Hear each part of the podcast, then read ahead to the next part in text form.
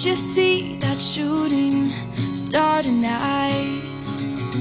Were you dazzled by the same constellation? Did you and Jupiter conspire to get me? I think you and the moon and Neptune got it right.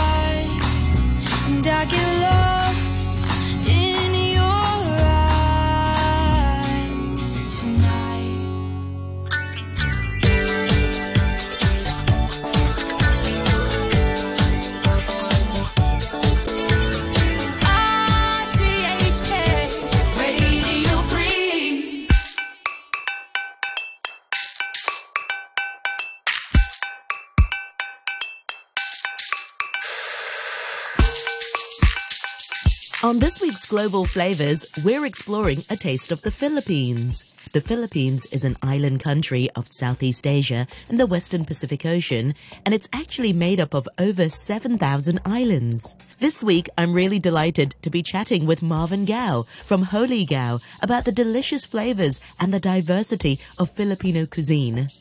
In this week's episode, maybe we can talk a little bit more about some of the popular um, uh, dishes uh, from your childhood favorites also.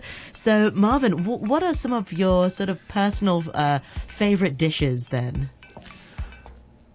For my personal favorite, I would say it's uh, sisig. Sisig is mainly the traditional way of serving sisig. It's you have the different parts of the of the pig's face. You have the pig's ear, the the, The- pork head? cheek, Oh, yeah, the head, and then you have the pork brain. So I for my restaurant, I kind of incorporate that, but then use a different ingredient because I know with this ingredients, the traditional one, uh, it's gonna be hard for a lot of people.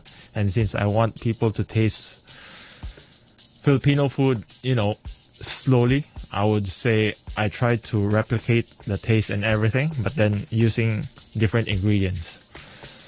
And usually adobo is one of the more famous foods in the Philippines. But then there's many kinds of adobo because maybe not a lot of people notice, but uh, a lot of Philippine food are derived from a Spanish food because we were colonized by by the Spaniards. So we would say, but then a lot of, a lot of Filipino people put their own twist. So basically, when you say adobo, it's the main marinade for it is vinegar and uh, soy sauce. It just depends what vinegar you use, what you know, what other things you add into it. But basically, when you say adobo, it's vinegar and soy sauce. Since a lot of Filipinos also like their food a bit sour, which it's quite surprise surprising for a lot of locals because first when they taste sour, they would think it's gone bad. But then eventually, when you explain to them that it's how it's, It's supposed, vinegar, yeah, it's how it's supposed to eat it, then slowly some people do do uh, get quite accommodated to the taste, but some people still shy away. Really? Oh, And then- adobo is super delicious. true. Yeah. Um, are there any sort of special ingredients that you use in uh, Filipino cuisine? Pork is a big, well, Yeah, actually, big. It, yeah. it's big in the Philippines because beef. Usually, when you say beef in the Philippines, it's the the good beef are usually quite expensive. So not a lot of people have the capacity to to have good beef, and local beef is quite tough. Unless usually it's just those slow cook type of foods, then usually you have the beef. But in terms of ingredients, I would say it's it's widely available everywhere. It's just use a lot of spices that you can see also in other Asian cuisines. Like bay leaf is a big part.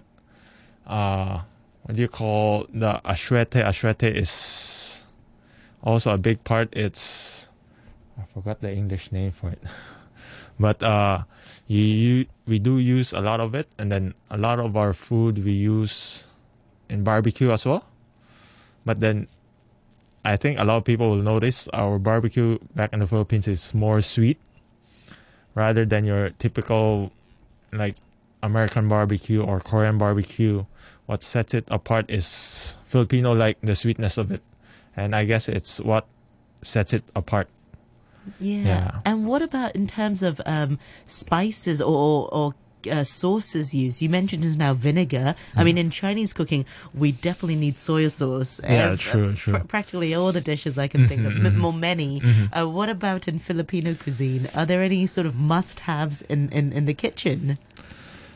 I would say vinegar is one because we use a lot of vinegar in most of our sauces and everything.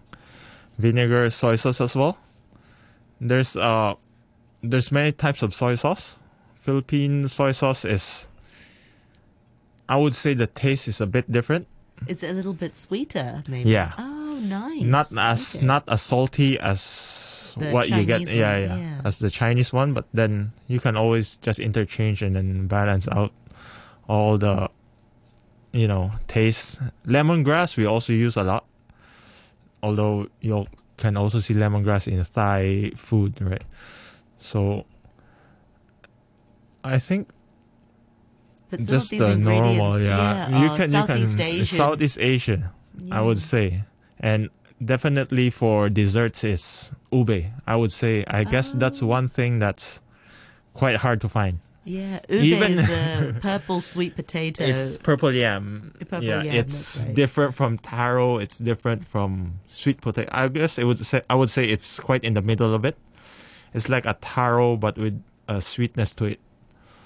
And even I myself, I have a hard time getting ube here in Hong Kong. But then people do. I guess local people do like ube because they like taro a lot. Exactly. Yeah. And Japanese people also love ube. Yeah, especially right now, I guess ube is more widely, you know, recognized, which is good. So, at first, people are attracted to it because of its color, yeah. and then after tasting it, people do know, like, realize that it, it's quite tasty compared to taro or you have your normal sweet potato. How is it sort of adapting Filipino cuisine to the local palate as well? Because you have, um, you might have a lot of loyal um, Filipinos who just want authentic Filipino food, who say, "Oh, this might taste a bit different to to what I'm used to." But then you've got locals saying, "This is perfect for me." So how do you balance this? Actually, I do get that. I do get that uh, reaction from most Filipinos because I guess they're coming in expecting that it would be the taste that they're quite used to back in the Philippines, and then I explained to them like, I'm I'm trying to be more like, be more in the middle because I know.